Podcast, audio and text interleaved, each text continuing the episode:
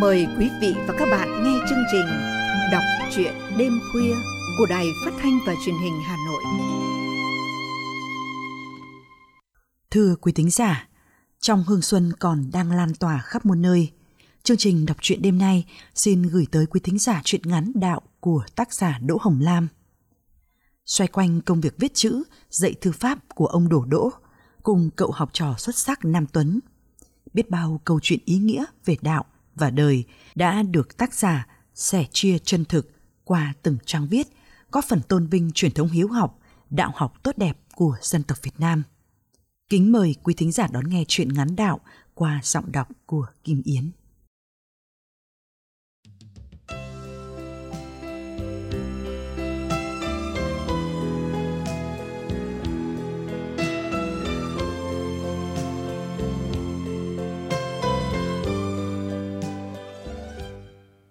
Thuở ấy, ông Đỗ Đại là một thư pháp gia nức tiếng trong vùng. Người địa phương quen miệng gọi ông là ông Đồ Đỗ. Ông chuyên dạy học trò nghệ thuật viết thư pháp. Ông là truyền nhân đời thứ 5 trong một gia đình có truyền thống khoa bảng. Cụ tổ 5 đời trước của ông từng đỗ tiến sĩ, làm quan thanh liêm, cương trực, yêu dân, cốt cách phi thường, nên được mấy đời vua vời lại trong cung cấm để rèn chữ nghĩa cho các thái tử công hầu. Có lần sứ Tàu sang nước Nam tỏ ý ngạo mạn, đã bị cụ vặn cho cứng lưỡi bằng lời lẽ đanh thép thấu tình đạt lý.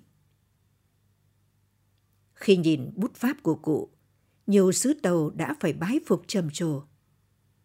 Thực xứng là Nam Quốc đệ nhất hành thư. Thiên hạ còn truyền miệng câu chuyện rằng ông Đồ Đỗ từng làm quan trong triều, can gián vua không được thì bỏ về quê dạy học. Trong vùng có tên cường hào biết tiếng ông là thánh chữ liền đến xin, ông cương quyết không cho. Mua chuộc mãi không được, hắn giở trò đưa người đến đe dọa ép buộc. Trước mũi gươm sắc lạnh của tên gian ác, ông vẫn hiên ngang, ánh mắt nhìn thẳng không chịu khuất phục. Sau vì người nhà kêu khóc van xin mãi, ông đồng ý viết cho hắn một chữ.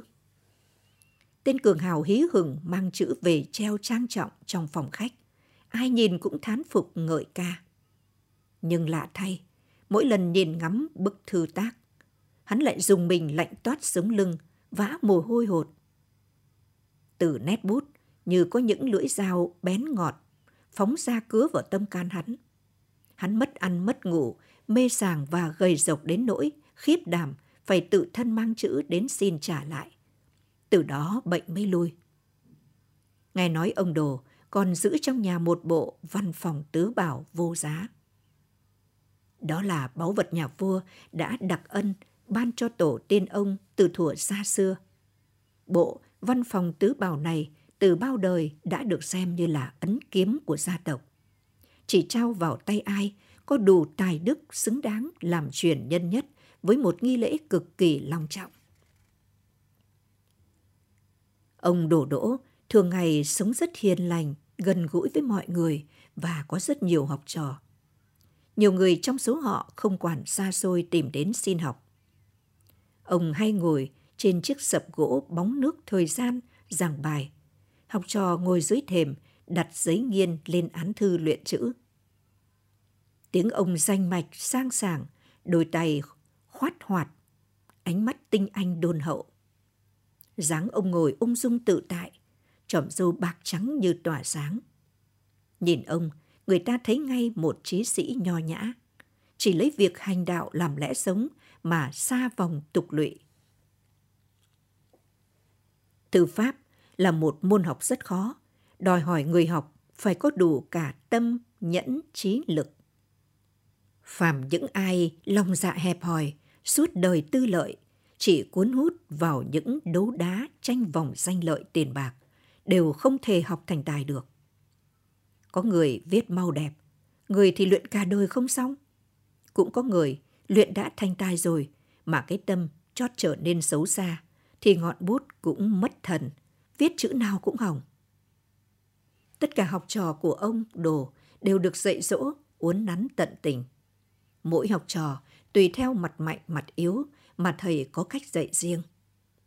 Ông thường khuyên học trò dục tốc bất đạt. Học thư pháp, trước hết cái tâm phải bình thản, không được nóng vội, tập trung dồn hết tinh thần lên đầu ngọn bút. Ông dạy học trò từ cách mài mực, chọn giấy bút cho đến tư thế ngồi và cách cầm bút. Thế ngồi phải ngay ngắn thư thái, hơi thở điều hòa. Tay cầm bút phải gọn gàng, lỏng mà không giã rời, chặt mà không cứng đơ. Những cốt yếu trong phép chấp bút như đè, ép, câu, cản, trống, ông đều rèn cho học trò hết sức tỉ mỉ. Học viết từ đơn giản đến phức tạp, từ các nét căn bản, điểm, khiêu, hành, thụ, phiệt, nại, quyết, câu, cho đến các bộ thủ. Rồi từ ý nghĩa tượng hình, tượng thanh, tượng ý, cho đến kết cấu của chữ, cách trình bày của lời văn, câu đối. Cái khó nhất mà ông Đồ thường lưu ý, bắt học trò phải nhập tâm, là chữ phải có thần. Mỗi nét lại chỉ được viết một lần, không dậm tô tỉa tót thì mới tự nhiên. Nét bút phải có khí lực, chuyển vận tròn trịa, nhuần nhã, góc cạnh sắc sảo gọn gàng, phóng khoáng, bay bướm mà không cầu thả cuồng nộ, cứng cáp vững vàng mà không gò bó thô kệch, vấn vít hoa quyện mà không lấn lướt. Khi nhấn thì nặng như núi, khi điểm nhẹ tựa hoa rơi, khi uốn mềm như tơ liễu bên hồ thu gió sớm. Tay viết tài hoa thì một nét sổ cũng tạo bức tường thành. Tay non kém, dẫu có viết nhiều, cũng chỉ như là đống cành khô củi mục. Chữ mà như tranh, thu cả cái khoáng đạt hùng vĩ của bề rộng trời cao, tụ được cả nhân tình thế thái đau đáu vào trong đó. Nam Tuấn là một học trò trẻ tuổi, tư chất thông minh, rất được thầy yêu mến. Ông Đồ đã thấy được ở chàng những nhân tố tốt đẹp để trở thành một tay viết tài hoa. Lúc đầu, Tuấn còn ham ăn, mải ngủ lắm, đôi khi trễ nải việc học. Một hôm, ông Đồ có việc đi vắng. Khi trở về, thấy Tuấn đang ngủ say sưa, liền lấy cây chuôi quạt, gõ gõ vào cái bụng tròn tròn của chàng mà bảo: Tuấn à, phải học nhiều, cho cái bụng nó gọn lại đi. Tuấn trở dậy, dụi mắt thưa: Dạ, con ăn nhiều, để có thực mới vực được đạo ạ. Ông Đồ cười: Đúng, nhưng phải vừa vừa thôi. Thực mà nhiều quá thì nó lấn mất đạo đi. Người ta chê cười đấy con. Nói rồi, ông Đồ kể cho Tuấn nghe câu chuyện ngày xưa có người luyện chữ. Ngày nào cũng thế, khi viết xong là lại đem bút ra ao rửa. Lâu ngày, nước ao đen như mực. Người đó về sau, chữ đẹp không ai bằng, được gọi là Thảo Thánh. Tuấn nghe ra, từ đó chàng chăm chú nghe thầy giảng. Có điều gì chưa rõ liền hỏi thầy thật kỹ càng và miệt mài luyện viết đến độ chai hết các ngón tay, mòn cả nghiên bút. Có nhiều nét viết rất khó, Tuấn khổ công luyện cho thật nhuần nhuyễn mới thôi. Nhiều lúc quên cả ăn. Chàng không ngừng suy ngẫm tìm tòi và tiến bộ rất nhanh. Chẳng bao lâu đã vượt xa các học trò khác. Không những thế, Tuấn còn chăm chỉ làm việc, bồ củi, thổi cơm, dọn dẹp nhà cửa cho thầy, mọi thứ đều gọn gàng sạch sẽ. Tuấn hàng ngày hay đun nước pha trà cho thầy tiếp khách. Ông Đồ thường ngồi bên khóm trúc ngoài sân đàm đạo với khách. Họ là những người tri kỷ, những văn nhân, có cả những sĩ phu từ khắp nơi tìm đến. Những ngày lễ Tết, người đến xin chữ về treo cũng đông lắm. Ai cũng tỏ vẻ kính cẩn với ông Đồ và luôn được ông vui vẻ đón tiếp. Một hôm, có một người khách lạ, ăn mặc kiểu đạo sĩ đến xin gặp ông Đồ. Họ cùng ngồi đàm đạo khá lâu. Đạo sĩ nói: Bần đạo nghe danh đã lâu, vẫn thầm nuôi lòng kính phục, nay mới được gặp, xin cảm tạ thầy đã tiếp đón chu đáo. Ông Đồ đáp lễ rằng, đa tạ tấm thịnh hành của ngài, xin đừng khách sáo. Đạo sĩ nói tiếp, tôi gieo quẻ và biết rằng vùng này sắp có tai họa. Vậy xin khuyên thầy hãy tạm rời đến chân dãy Lạc Sơn ở phía đằng tây kia, chỗ đó thuận lợi và an toàn. Nói rồi, đạo sĩ từ biệt ông Đồ ra đi. Tối đó, ông Đồ ra sân, quan sát thật kỹ bầu trời hướng gió, rồi vào nhà ngẫm nghĩ hồi lâu. Sáng hôm sau, ông sai Tuấn đi mời một số người giàu có trong vùng đến gặp ông. Họ là những kẻ rất hợm hĩnh. Từ lâu đã mong có được mấy chữ của ông Đồ về treo trong nhà làm sang mà luôn bị ông từ chối. Tuấn ngạc nhiên lắm liền hỏi, thưa thầy, xưa nay thầy có bao giờ tiếp đón bọn họ đâu ạ? Sao hôm nay... Con cứ đi mời họ đến đây cho thầy. Khi họ đến, ông Đồ nói sẵn sàng, viết những gì họ cần. Bọn này ngạc nhiên lắm và mừng rơn, hứa trả cho ông thật hậu hĩnh. Ông Đồ không lấy tiền, chỉ yêu cầu thật nhiều gạo ăn và vải mặc. Chúng đồng ý liền. Chừng ít lâu sau thì xảy ra mất mùa đói kém, người ăn xin đầy đường. Ông Đồ cùng học trò liền lấy lương ăn và áo mặc ra giúp đỡ những người khốn khó. Ông còn sai đốt sẵn những đống lửa lớn trong sân nhà cho những người hành khất sưởi ấm. Một miếng khi đói bằng cả gói khi no. Tất thảy họ đều cảm động ứa nước mắt. Sau đó quan huyện cũng cử lính mang lương xuống cứu trợ. Cuối cùng đận khó khăn cũng qua đi.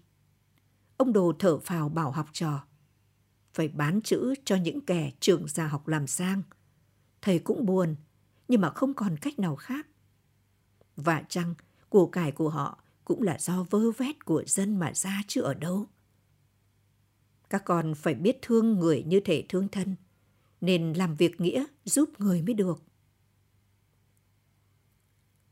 Học thầy được mấy năm thì nét bút của Tuấn đã khá lắm. Ông Đồ rất khen ngợi. Một đêm trăng sáng, ông gọi Tuấn pha trà rồi bảo ngồi xuống bên ông. Ông nói, con hãy nhớ, phàm là hạng phàm phu tục tử thì không bao giờ thấu được cái đạo lý huyền diệu của chữ nghĩa. Thư pháp là cái thú tao nhã của tao nhân mặc khách, là cái để rèn luyện cốt cách của người quân tử.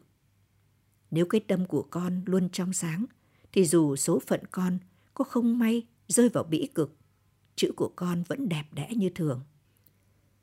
Thầy đã nhìn chữ đạo con viết.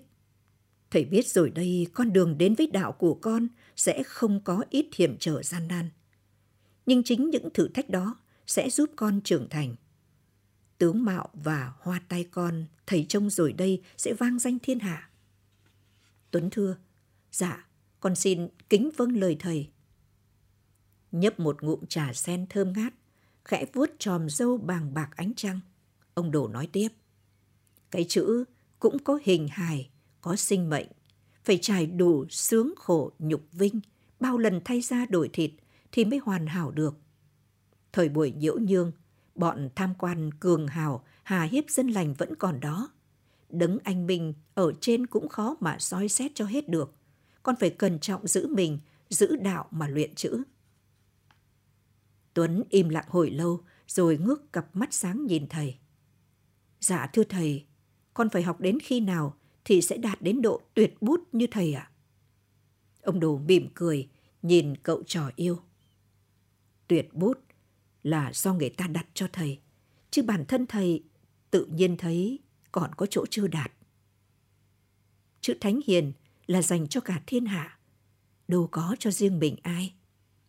Bể học mênh mông, nhân tài xa số. Kiến thức của thầy cũng có hạn. Thầy khuyên con, hãy ra đi và mở mang tầm mắt, tìm một con đường mà phát huy sở học của con.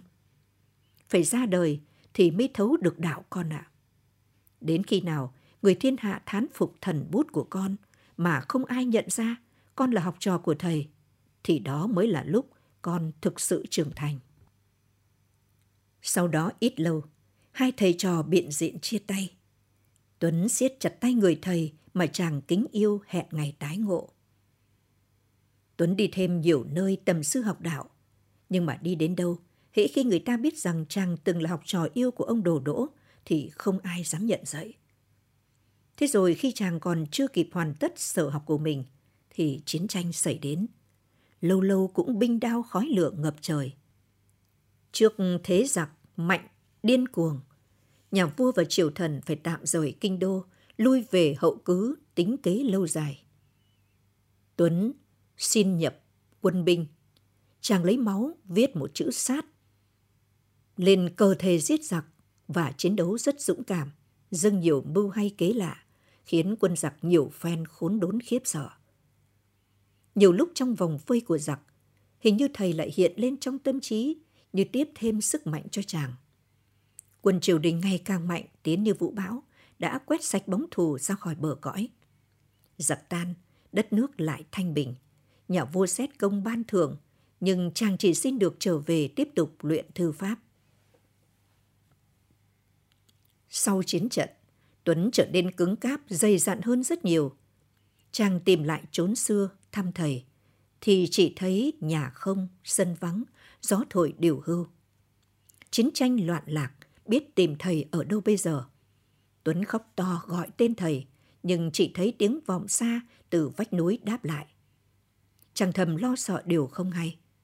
Thế rồi, chàng khăn gói đi khắp nơi tìm tung tích thầy, nhưng càng tìm, càng thấy bặt vô âm tín. Trên bước đường tha phương, chàng tối đâu là nhà, ngã đâu là giường, nhưng mà không khi nào quên nghiên bút. Chàng cũng có dịp biết thêm nhiều điều mới lạ. Khi đứng trên núi cao thì nhìn thấy cái hùng vĩ bao la của đất trời, thấy cái dáng hiên ngang cứng còi của loài tùng bách trong sương sa gió lạnh. Biển khơi thì mênh mang, thăm thẳm như cái nghiên mực khổng lồ. Những con sóng cuộn lên rạt rào như đầu ngọn bút. Dòng nước thật mềm mại mà lực ngầm lại mạnh mẽ vô cùng. Đất Kinh Kỳ ngựa xe võng lọng dợp trời đông vui như hội. Miền sơn cước, sương lam khói chiều quện vào cây lá rất đỗi nên thơ. Chàng còn vui vẻ làm đồng áng cùng những người nông dân hồn hậu. Ngạc nhiên thấy những đường cày chắc khỏe mà uyển chuyển lạ lùng. Mùi đất mới quyện với mùi hương lúa mạ non khiến chàng nao nao trong dạ. Chàng lấy bút ra viết. Lạ kỳ thay, chữ cứ tự nhiên ngày càng đẹp, sống động đến thần tình. Tất cả những cảm xúc, hình dáng, màu sắc, âm thanh, mùi vị đã ùa vào tâm trí chàng bấy lâu, chợt hiện rõ nét dưới ngọn bút. Nét cứng khỏe như đá, nét mềm tựa lụa bay, nét vui như là hoa cười, nét buồn như là ứa lệ. Chàng cứ mải mê viết, tưởng như là sấm động bên tai không hề hay biết. Năm ấy, nhân mưa thuận gió hòa, mùa vụ tốt tươi, nhân dân khắp trốn trong cảnh yên vui, nhà vua và cận thần xa giá, ra ngoài thành ngắm cảnh. Khi về cung, vua hứng khởi truyền mở một hội thi thư pháp. Tất cả mọi người, hễ ai có chữ đẹp đều có thể tham dự. Hội thi được tổ chức bên hồ sen ngát hương. Bên hồ, người ta dựng những chiếc lọng hoa văn rất đẹp. Xung quanh phía dưới lọng, quây rèm lụa, làm chỗ ngồi cho người dự thi. Khảo quan sẽ chấm những bài thi vòng loại. Đến vòng cuối cùng, khi chỉ còn 2 người, vua sẽ trực tiếp ra đề thi và tham gia chấm cùng các quan. Nhân tài kéo về rất đông, các vòng thi rất sôi nổi hào hứng. Đến vòng cuối cùng đã chọn ra được 2 bút thủ cân tài cân sức. Trong vòng thi cuối, vua cho mở yến tiệc, khoản đãi cả 2 người với đầy đủ bá quan tham dự. Đúng ngày giờ, 2 tay bút tài hoa tới dự yến vua ban. Bước tới sân rồng, 2 người một già một trẻ chợt nhìn thấy nhau. Người trẻ tuổi giật mình sững sờ, chân lập cập suýt ngã. Thầy, đúng là thầy rồi, còn là trò Nam Tuấn đây ạ. Cụ già đứng lặng, mấp máy môi xúc động. Chàng trẻ tuổi chạy vội tới ôm chầm lấy vị thầy già kính yêu. Hai mái đầu xanh bạc ngả vào nhau, chàng nói trong nước mắt. Thật may phúc cho con, cuối cùng đã gặp được thầy. Bao năm qua, con đã đi khắp nơi tìm thầy. Con thật chẳng ngờ lại được gặp thầy ở đây. thật là mừng quá. Còn Dự thì thực ra cũng chỉ để dò hỏi tin tức về thầy. Nay gặp được thầy rồi thì tâm nguyện con đã thành. Con, dạ con sẽ xin rút khỏi hội thi ngay ạ.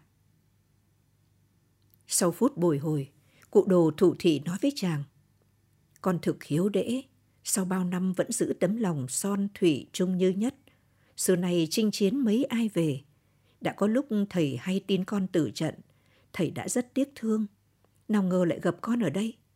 Thầy trò ta sẽ nói chuyện sau. Mọi hoa ngôn mỹ cử với thầy bây giờ thực chưa cần thiết. Trước hết, con phải thi tiếp đã. Sao lại không để cho thầy có dịp chứng kiến tài năng của con chứ? Nếu con còn coi thầy là thầy của con phải thi như không có thầy tham dự. Con phải hứa với thầy đấy. Hơn nữa, con tự ý bỏ thi là đắc tội với Hoàng thượng. Con biết không? Sau yến tiệc, hai thầy trò cụ đồ vào cung tiếp tục ứng thí. Đề thi gồm 2 tác phẩm. Phần thứ nhất, mỗi người được tự ý viết một chữ tâm đắc nhất. Phần thứ hai, cả hai người sẽ cùng viết một bài thơ đường luật chữ Hán do chính Đức Vua làm. Đó là một bài thơ lời lẽ rất chỉnh chuốt, ý tứ hàm xúc. Trong thơ có khói lửa binh đao, có chí khí người dân nước Nam. Lại có cảnh Thái Bình sơn thủy hữu tình, đàn ca nhạc họa đủ cả. Hai thầy trò cùng ung dung vận bút. Thư tác của họ đều xuất sắc. Các khảo quan xem xét chấm mãi mà không sao quyết được ai hơn ai kém. Họ dâng biểu tâu vua ngự xét. Vua xem mà không khỏi ngạc nhiên. Không ngờ cả hai người không ai bảo ai mà cùng viết chữ đạo. Một người thì nét bút cương phương, đầy đặn, bao trùm, tượng chữ sáng tỏ, thế chữ ngay ngắn tĩnh đại. Người kia, nét bút tráng vĩ, vuông vức, trái phải, trên dưới phân minh. Thật khó nói ai hơn ai. Vua xem tiếp, 2 bài thư pháp viết thơ, thì càng tỏ ý khen ngợi. Một người viết theo lối chữ Khải, một người viết theo lối chữ Thảo. Chữ Khải thì cân phân khuôn thước, có đủ cả bình, chính, đại phương, mà vẫn toát lên vẻ nền nã sáng tươi như ngọc ngà trên lụa óng. Tượng chữ có dáng ung dung, đoan chính lạ thường. Quả là tuyệt bút của bậc trí giả. Chữ Thảo thì nét viết phóng khoáng, đầy khí khái, bút lực chắc khỏe mà thần thái tươi hòa, sắc như dao, mềm như vóc, tròn trịa sáng trong như có nhật nguyệt chiếu vào. Thật là bút thủ của Trang Tuấn Kiệt. Cả hai đều tuyệt bút phi phàm. Người khắt khe cũng không có chỗ chê. Chấm ai hơn ai đều e là không công bằng. Nhà vua quyết định hỏi thêm 2 người một số câu vấn đáp để xem kiến thức nông sâu. Nhưng cả hai đều ứng đối trôi chảy, hiểu biết uyên thâm.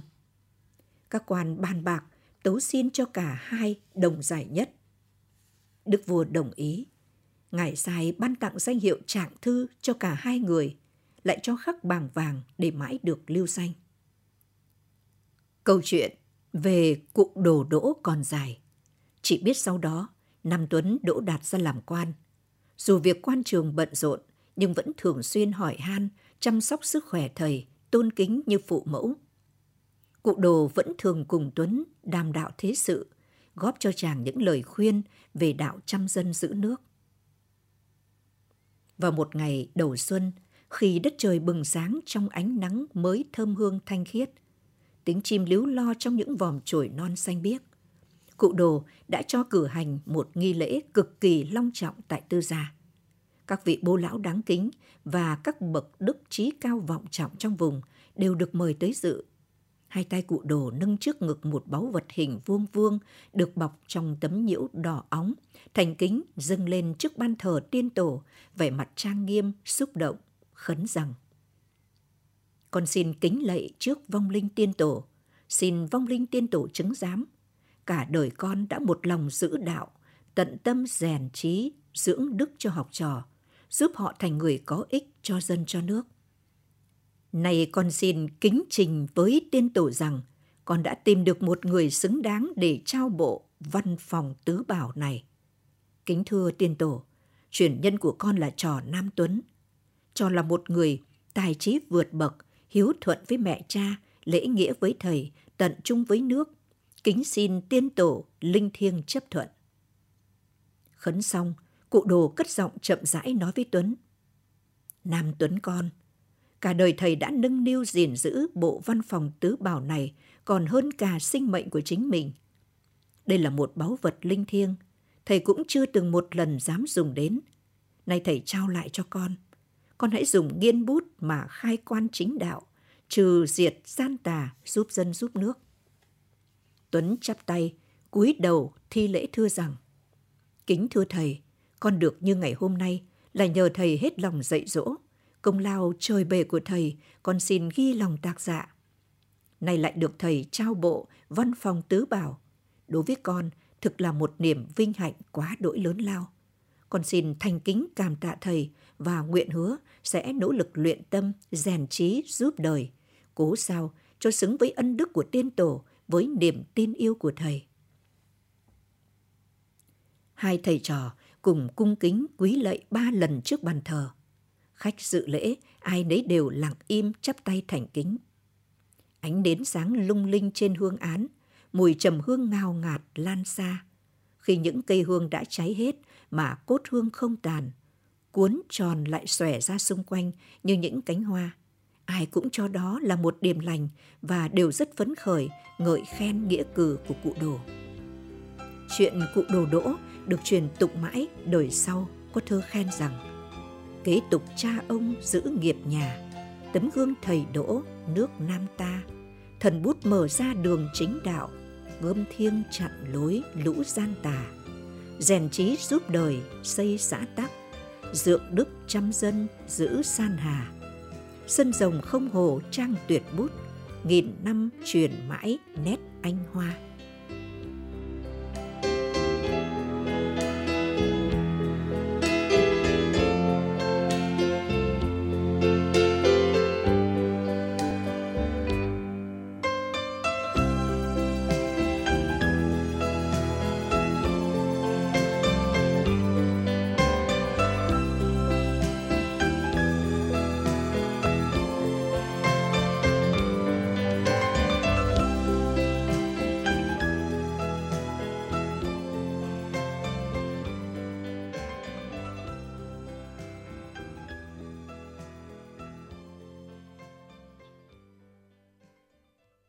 Quý thính giả vừa lắng nghe truyện ngắn Đạo của tác giả Đỗ Hồng Lam. Cảm ơn sự quan tâm lắng nghe của quý thính giả. Xin kính chào tạm biệt và hẹn gặp lại.